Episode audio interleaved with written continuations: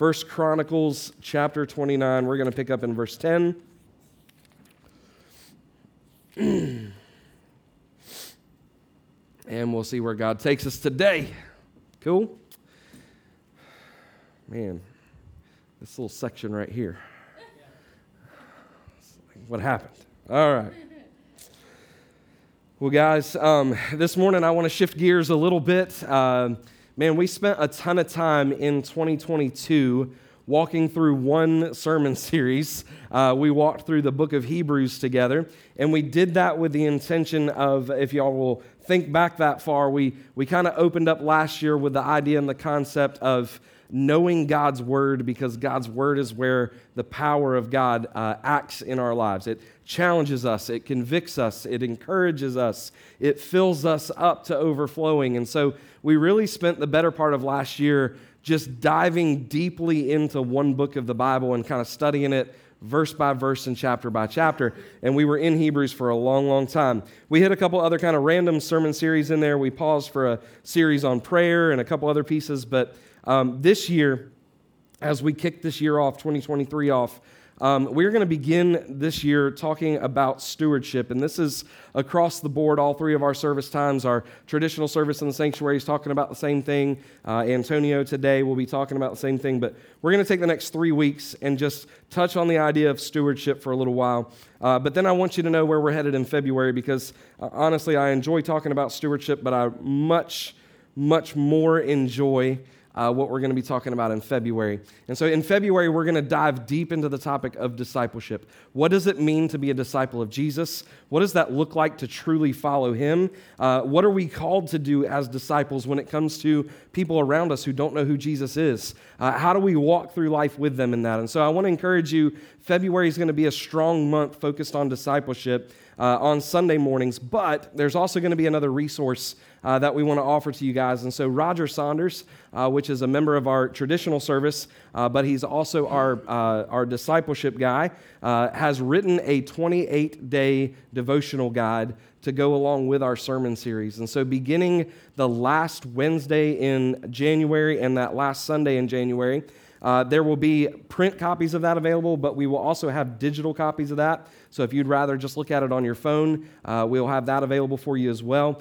Uh, but beginning that last week of January, those will become available with the idea that on February 1st, all of us together walk through 28 days focused on this idea of being a disciple of Jesus Christ. Um, and so that'll be available, like I said, that last week of January. Looking forward to that. Uh, those sermon topics each Sunday in February will focus on that same topic and idea.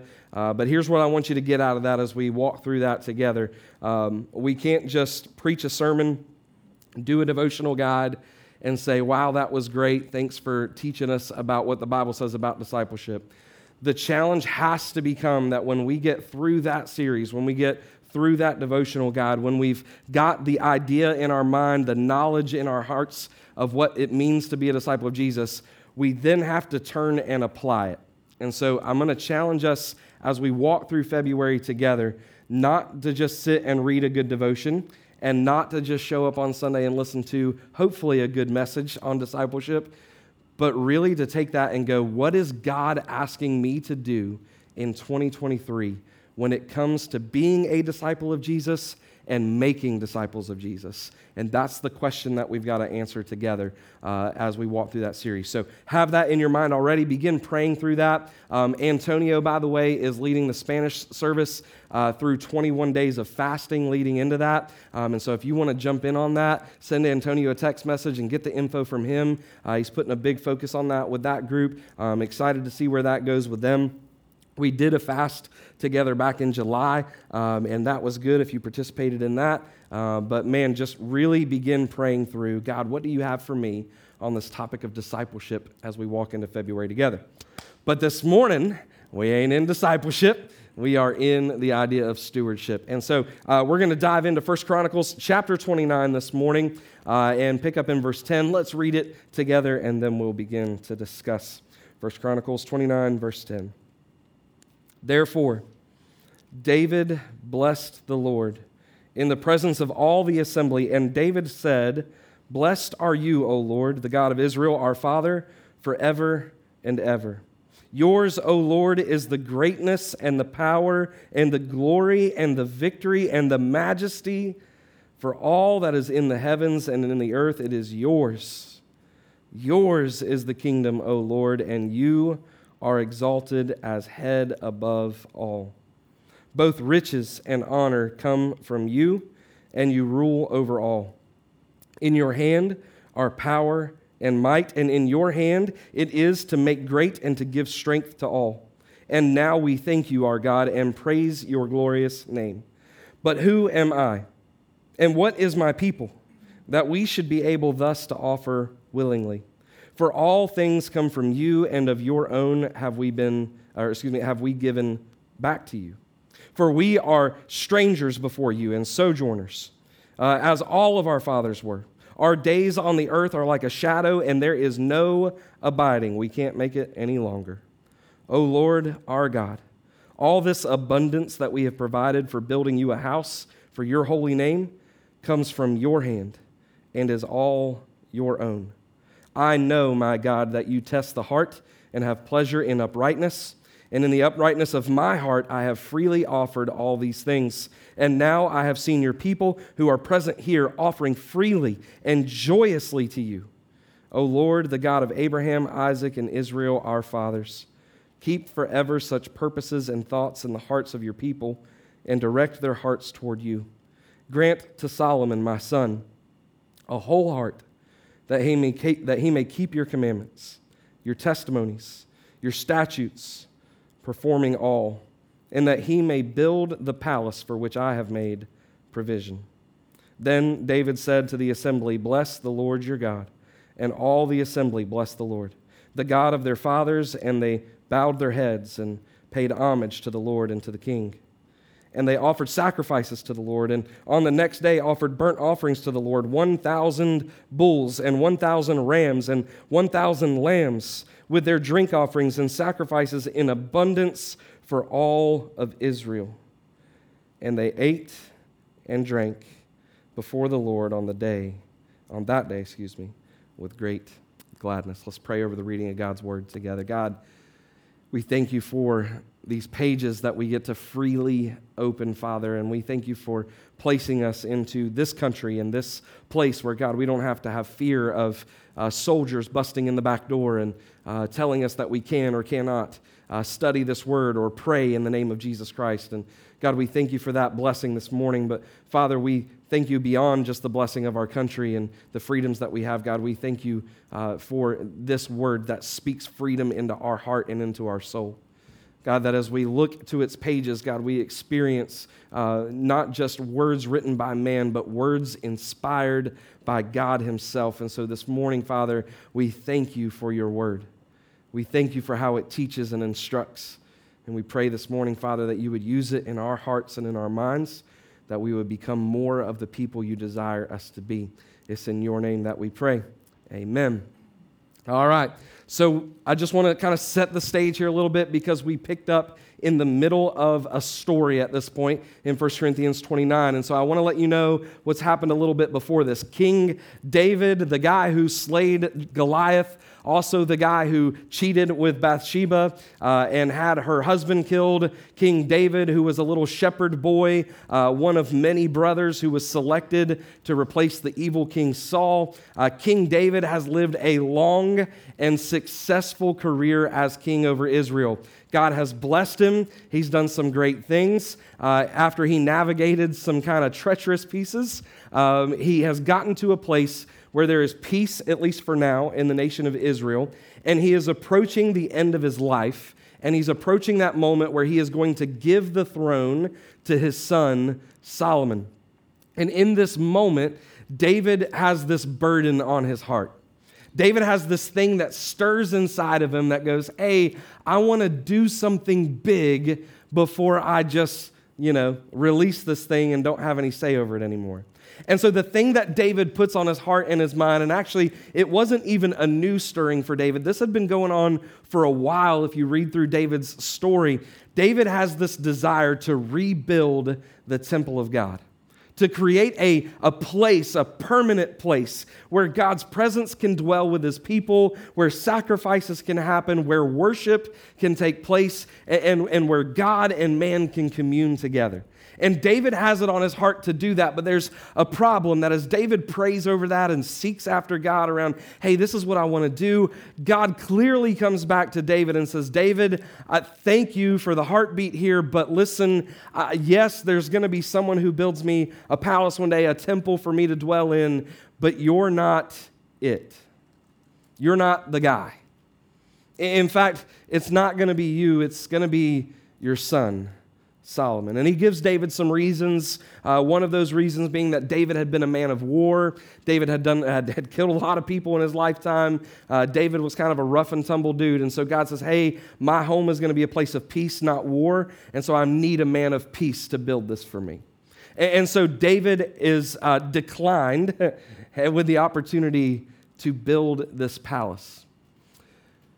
But David determines in his mind if I can't be the one who builds it, I'm going to at least be the one who supplies it.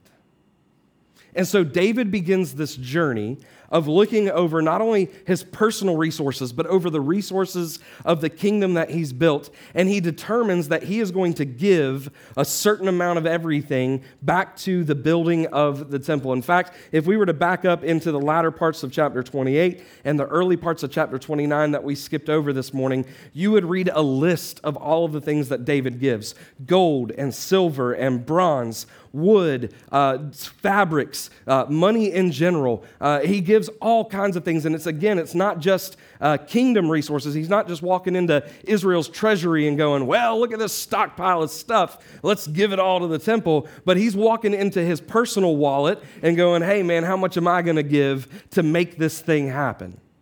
And David pours himself out for something that he's not even ever going to benefit from. David will die before the temple is ever built.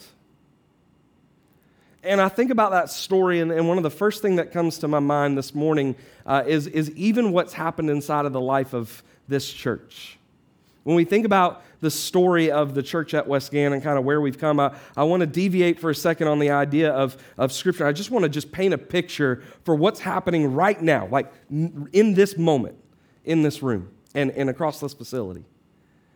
What happened in this place 10 years ago was that a group of people sitting 100 feet from us right now in the other sanctuary said, Hey, we know that we're not going to be here to see the fruition of what God is trying to do here.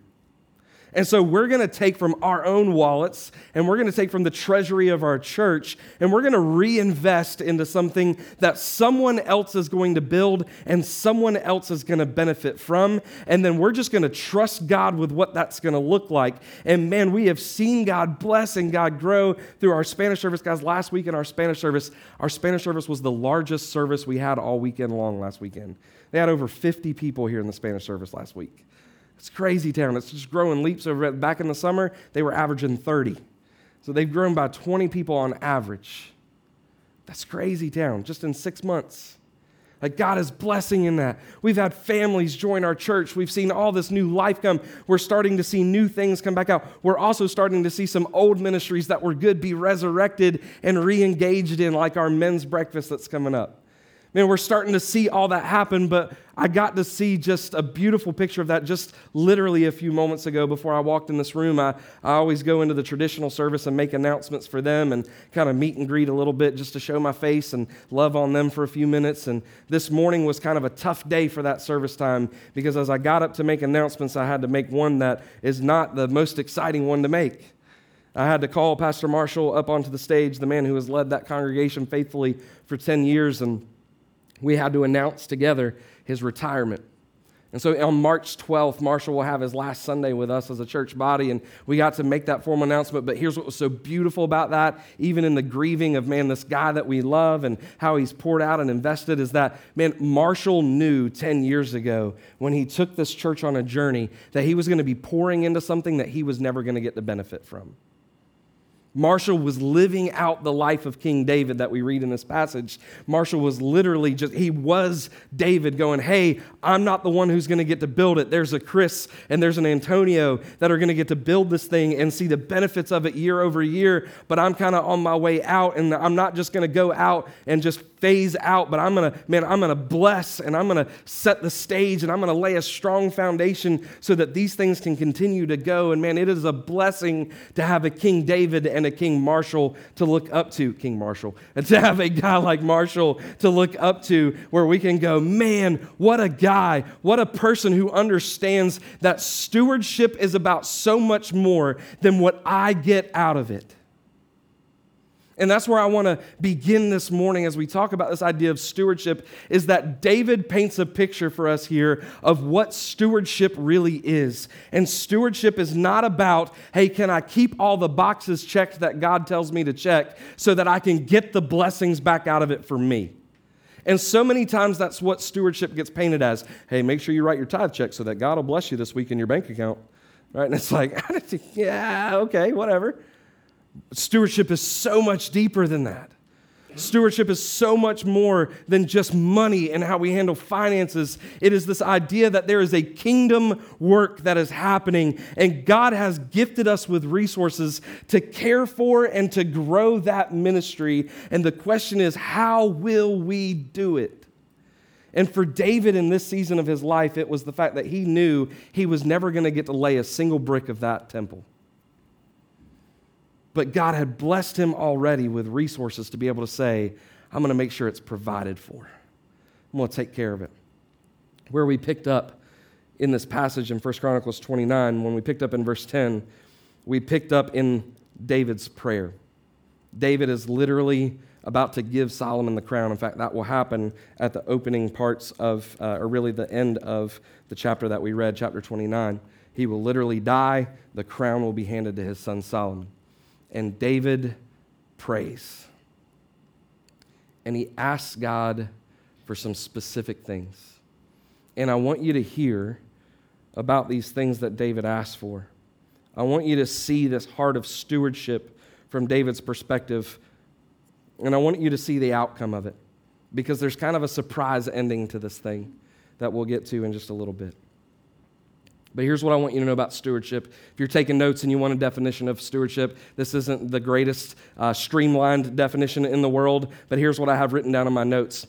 Um, stewardship is not about how we manage resources. That may be a little different definition than what you've heard about with stewardship. Stewardship is not about how we manage resources, it is about how we make much of God through the things He has blessed us with. That's a subtle but drastic change in the way that we understand things. It's not about managing resources, it's about making much of God with the things He's blessed me with. Because, see, if we just approach this from the perspective of managing resources, do you know what we become? We become spiritual accountants. That's what we become. Where did the dollars go? How did the resources get used? What's the gym look like? Did we take, did we take care of that facility? Did we care for our staff well? Like, did we make payroll this week? Did we do what we need to do? Did we, did we care for our community financially speaking? And, and, and what's the bottom line? How are we doing? That's what it becomes. And even beyond the church perspective, when we look at stewardship as individuals, it becomes, hey, I need to, I need to be a penny pincher and I need to be a one who has a constant eye and a vigilant eye on how my resources are being used. And if, if I think that it's being used in any way that is wasteful or just doesn't make sense, then God has called me to be a better steward than that. But sometimes God calls us not to be penny pinchers and to keep an eye on the bottom line, but to do crazy things that will grow his kingdom. I want you to think about the miracles that you've seen in Scripture and in your own life those moments when we see God show up in big ways, it's not because we hoarded something and not because we evaluated it 20,000 times, not because we used earthly wisdom to determine what makes the most sense. It's not when we weighed our options and went, hey, what's, what's my best option here? It's when we took a step of faith and went, God, I know you're calling me here. And so I'm going to step out in faith in that and I'm going to trust you with the outcome, no matter what that looks like financially, no matter what that looks like for my family, no matter what that looks like for our church. We're going to step out in faith. See, stewardship has to be much more than just did we look at the bottom line. It has to be have we used the resources God has blessed us with in such a way that we have grown God's kingdom in the way that God desires us to grow it. And that is a subtle but significant change. We still have to care about the bottom line. We don't want to run out of money here, guys. we don't want to destroy the facility that God has blessed us with. We want to care for it. But the truth is, we want to care for it because we know that this is something God has blessed us with to be able to further his kingdom.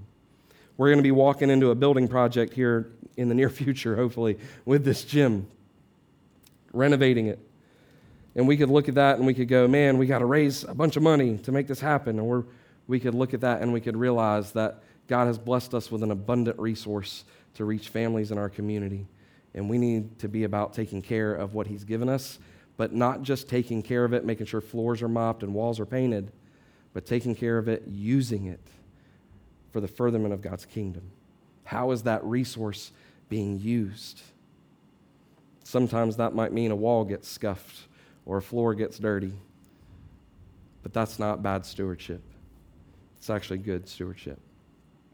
So I want to see David's heartbeat here. Let's jump right in. Look with me at verse 10 and 11, where we picked up this morning in chapter 29. It begins this way Therefore, David blessed the Lord. Let's pause there for a second. Have you ever thought about what it means to bless the Lord? I'm like, how do we bless the Lord? I'm like, we talk about how God blesses us, right? Where it's like, man, we got a little bit of extra money in our pocket this week, or we got, uh, man, a relationship was restored that was lost, or man, God just pours out in our lives somehow. And we talk about, man, what a blessing it is that God gave us something that we couldn't have done for ourselves. But then the question becomes if blessing is just someone doing something for us that we couldn't do for ourselves or going over and above beyond for us, how is it that we do that? For a God who is infinitely resourced.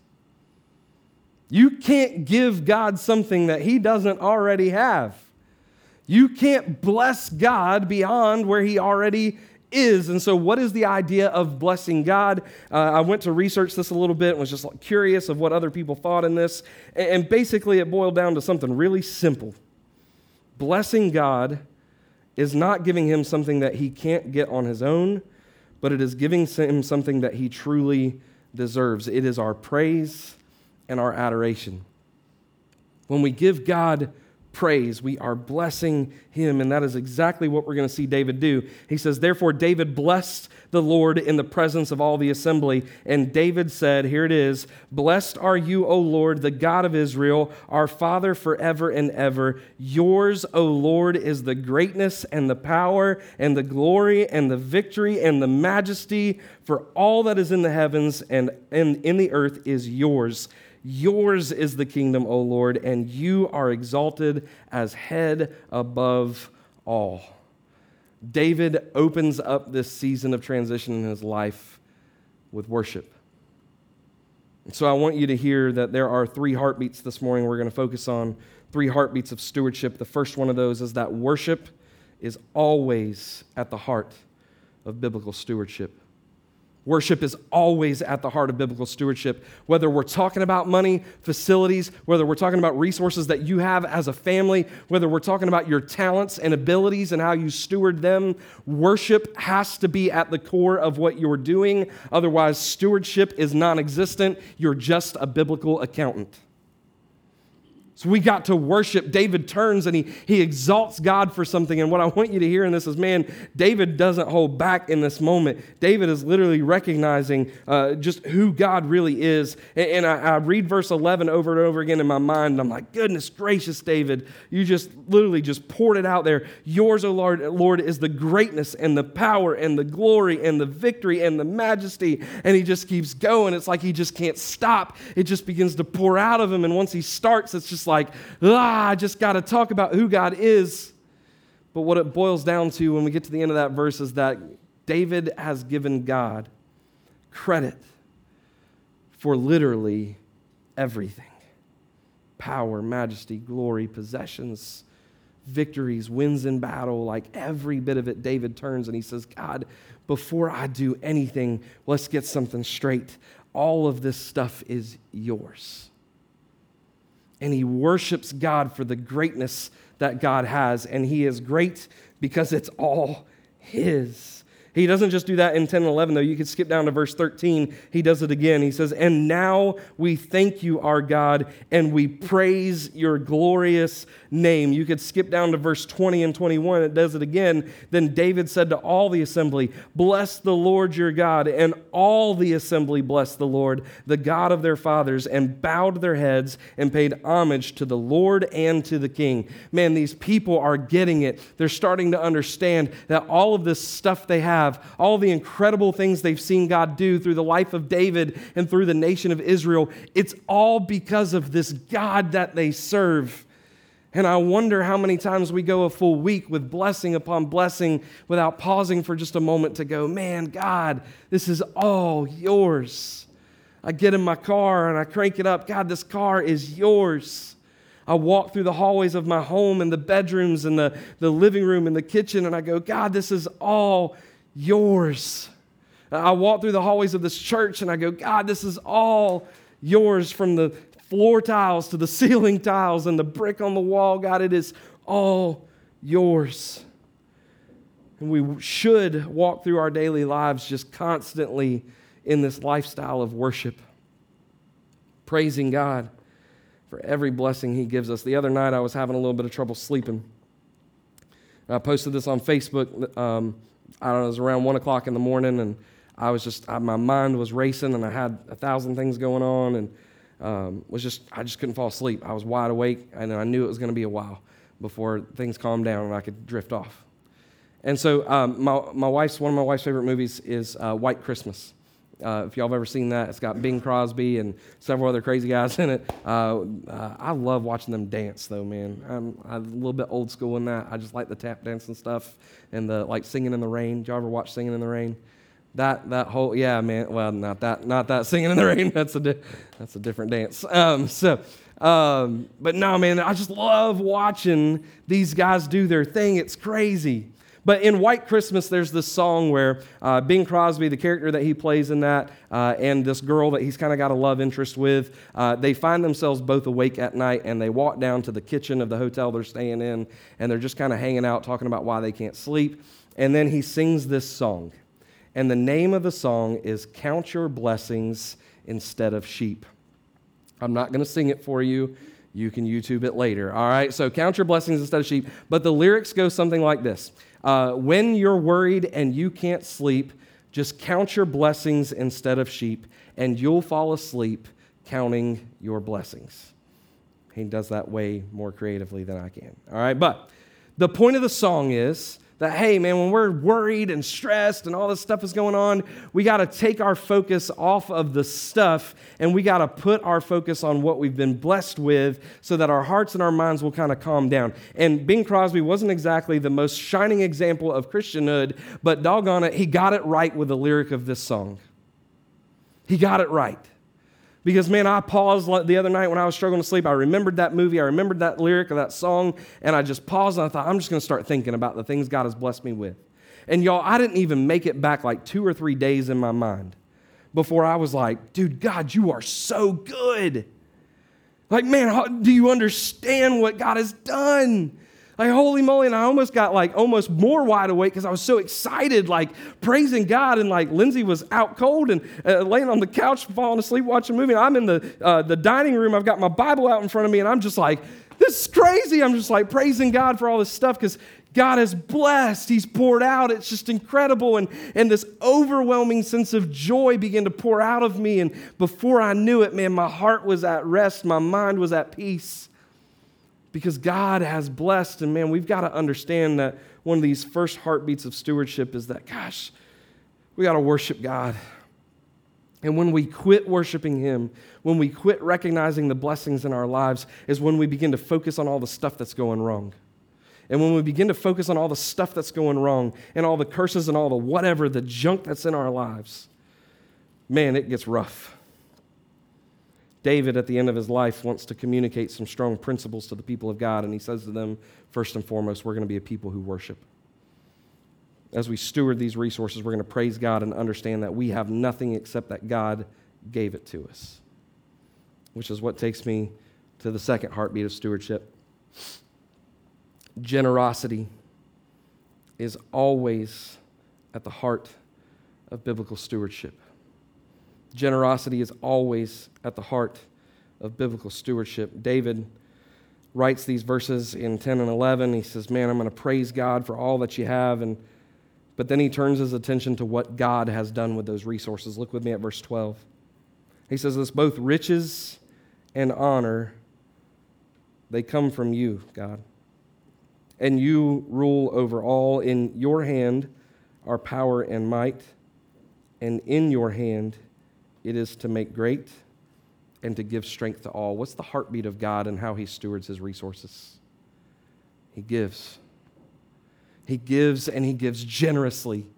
He doesn't hold anything back from us. In fact, we could go to the New Testament and we could study about the things that, that Paul writes about in the New Testament. He says, Man, God is a good God who knows how to give good gifts to his children. Uh, that when we pray, God gives in abundance. Man, uh, we, could, we could look at the passages of Solomon asking for wisdom later on in Scripture, and it says that God is a good God who gives out of abundance, and he gave Solomon wisdom right? Like God gives and He gives and He gives. There is no one more generous in this world than God. And who is it that we are supposed to resemble?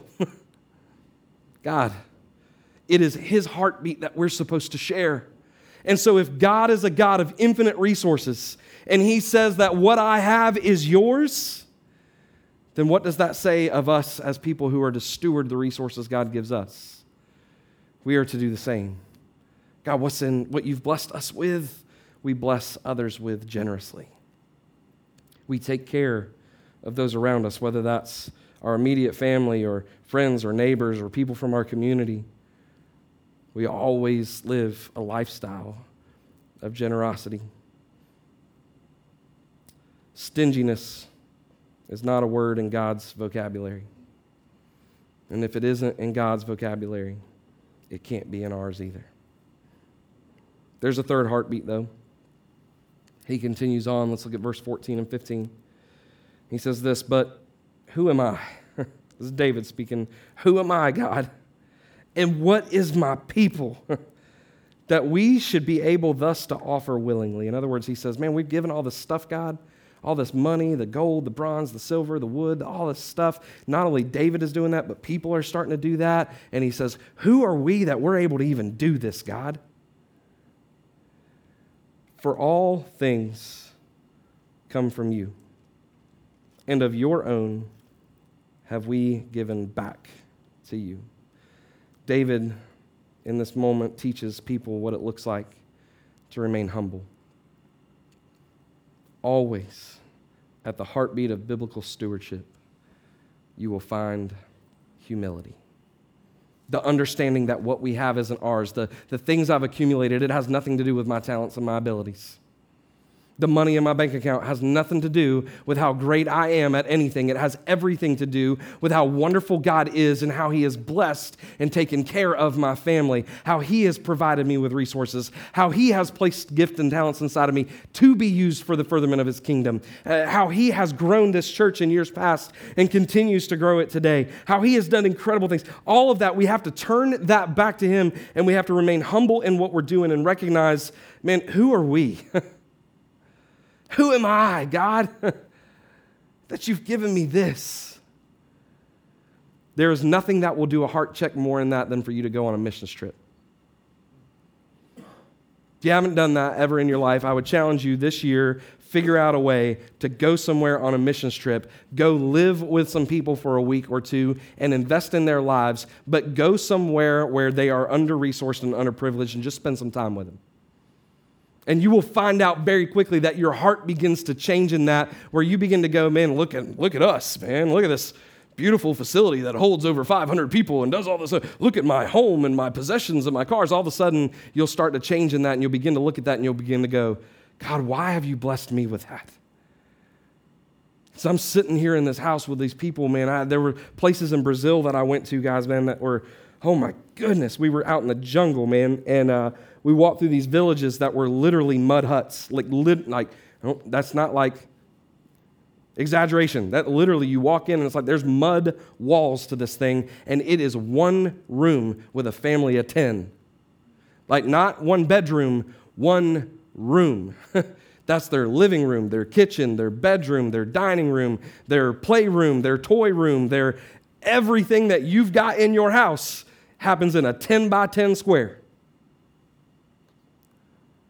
And you go, God, who am I that you would bless me with the home that I have? Who am I, God, that you would allow me to be to live in this country with freedom and the ability to make money and provide for my family the way that I do? God, who am I that that would be the case? And this family over here has nothing. Then I go to Poland and I spend time in this, this place called the, um, the Triangle in Poland. And it's basically the Triangle in Poland was uh, the city that I was in, at least when World War, uh, the World Wars were going on, specifically World War II. Uh, Poland was invaded by Germany and they were sacked, man. I mean, they were just destroyed. And they took all the Polish people and they moved them into really small ghettos, little city blocks where they could keep them in control and they could control all the resources that went in and out of those places. And when World War II was done and Germany got booted out of Poland, the only people who were able to move back out of those ghettos were the people who had come from wealth originally. But if you were poor walking into that, you didn't have the ability to move back out of it and rebuild what you had before. And so, literally, these people just got like hundreds and thousands of people got left in these ghettos with nothing. And you'll walk through these, these places still today. You can get on a plane with me right now and I'll fly you to Poland. We'll go into Wrocław. We'll walk into the triangle and I will walk you into the homes of these, these people. We will walk into their apartment buildings and you literally have to skip steps. There's no elevators in these apartment buildings. You have to skip steps because there are literally boards missing out of the steps that these little kids run up and down every single day. And you will walk up these steps and you'll knock on a door of a family of five or six who are living in a one room apartment who share a bathroom with everybody else on their hall because they don't have a private bathroom and they can't afford to get out of the situation that they're in. And you will walk into that apartment with me and you'll look back on your life here and you'll go, Who am I, God? Who am I? David walks into this transition between him and Solomon and he goes, God, who, who are we? That you've blessed us this way, God, that you've protected this nation of Israel, God, that you've provided victory after victory, God. Who are we that we deserve that? And man, I think we all need a little dose of reality sometimes to look at the living situations that we're in and the, the challenges that we face and to look at that and go, man, this really isn't that bad. It's actually really good. We've been blessed, and who are we to deserve that? Humility is always at the heartbeat of biblical stewardship. Because when we recognize we've been blessed, when we recognize that, man, we're, we're insignificant in light of this thing, all of a sudden, the stuff we have, the possessions we've got, all of a sudden, we begin to live a little bit more open handed with that stuff. All of a sudden, we start to go, man, who, you need something? I got you, bro. God's blessed me and I don't deserve it. Oh, you need, uh, let me provide this for you. Let me walk through this with you. And it's not always just about resources of money and, and that sometimes it's just time and spending it with people and going, man, gosh, I, God's given me a flexible schedule right now. Let me love people and walk through life with them. But it will always come out of the heartbeat of humility and recognizing that what we have is not because of us. It all belongs to God. I told you there was a twist at the end. So let's get to it. David voices this prayer of worship and generosity and humility, proclaiming all these wonderful attributes of God and declaring to the people of Israel, this is who we've got to be moving forward. Then we get down to verse 20. Read that back with me again. It says, Then David said to the assembly, Bless the Lord your God. And all the assembly blessed the Lord, the God of their fathers, and bowed their heads and paid homage to the Lord and to the king. And they offered sacrifices to the Lord, and on the next day offered burnt offerings to the Lord. And look at these numbers a thousand bulls, a thousand rams, and a thousand lambs, with their drink offerings and sacrifices in abundance for all of Israel. And they ate and drank before the Lord on that day with great gladness. Now, you first read these numbers, and here was my first instinct when I look at this and go, all right, David gets the whole nation of Israel involved in this thing now. And he's like, hey guys, let's praise God. And they're like, we got it, David. Let's start making some sacrifices. And they pull out a thousand bulls, a thousand rams, and a thousand lambs and sacrifice every bit of them. Uh, they use the blood for the sacrifice, sacrificial worship, and the meat they eat. And I'm going, man, that sounds like a ton of food to me, man. I'm like, a thousand bulls? You realize how much meat that is? So I texted Will yesterday and was like, hey, Will, how many people does a deer serve? Like, if you go in the woods today, shoot a deer, have it butchered, harvest the meat off that thing, how many meals would that provide? And he shot me back some numbers, and he was like, I'm not really sure exactly, but here's what I've always heard. And I was like, cool. Here's what it boiled down to. Off of a normal sized deer, if I did my math correctly, you're going to feed about 200 people off of one deer, 200 meals. All right? So it, you feed, uh, maybe you feed one person more than once, but whatever. 200 meals is what you're going to get out of it. All right? Then I thought, okay, but a deer's kind of small. So let's think about a bull. A bull's a lot bigger, right, than a deer. It's got a little bit more beef to it, all right, literally. all right, so he's bigger, all right? And so I Googled and was like, hey, how many meals come off of a bull? And it was about 450 meals, single servings of meat that you can get off of a full grown bull. All right, so let's just take that math and let's work that out a little bit, all right?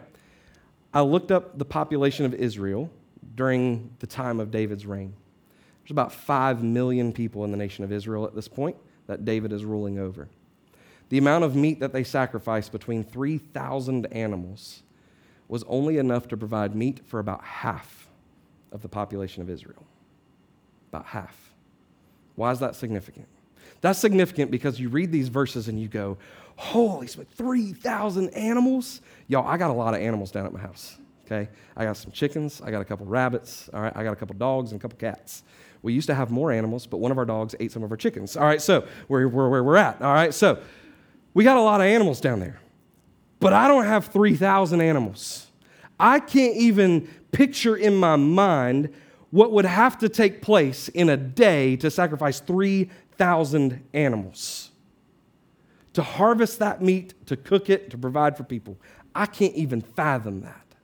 And so I read this passage, and without studying that a little bit, I go, man, David and Israel, great job, man. Y'all just gave out of abundance, and holy smoke, I can't even imagine doing this. It's so incredible. They didn't even provide for half of their people,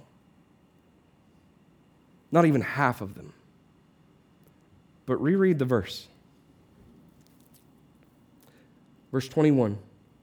They offered sacrifices to the Lord, and on the next day they offered burnt offerings to the Lord a thousand bulls, a thousand rams, a thousand lambs. And with their drink offerings and sacrifices in abundance for all of Israel. And they ate and drank before the Lord on that day with great gladness. Half of them got to eat and drink that day with great gladness? Nope. They ate whole nation of Israel feasted on a meal that was only prepared for half of them. You know what happens when we become good stewards of the things God has given us?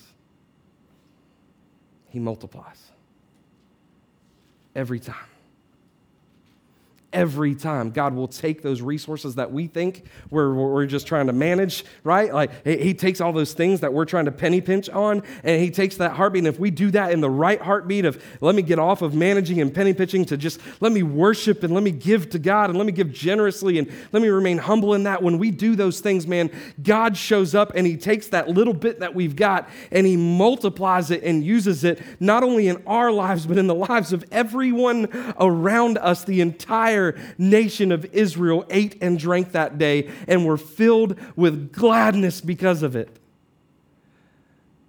You want to find joy in life? Live a life of good stewardship. You want to find gladness in what you do? You want to see God multiply your efforts? Be a good steward. And that doesn't mean penny pinching and hoarding.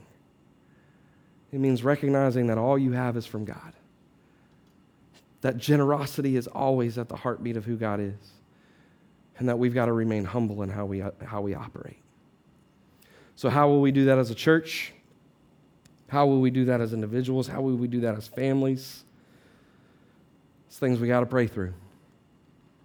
But I can tell you that as I lead this church and as we continue to push forward, stewardship will always be at the heartbeat of how we make decisions, not penny pinching, but living a life of faith, saying, God, you gave us this. How can we use it for your kingdom? I want to pray for you guys. And then uh, Duncan and Wes are going to come lead us in another song or two. And um, we'll close out our morning. Let's pray together.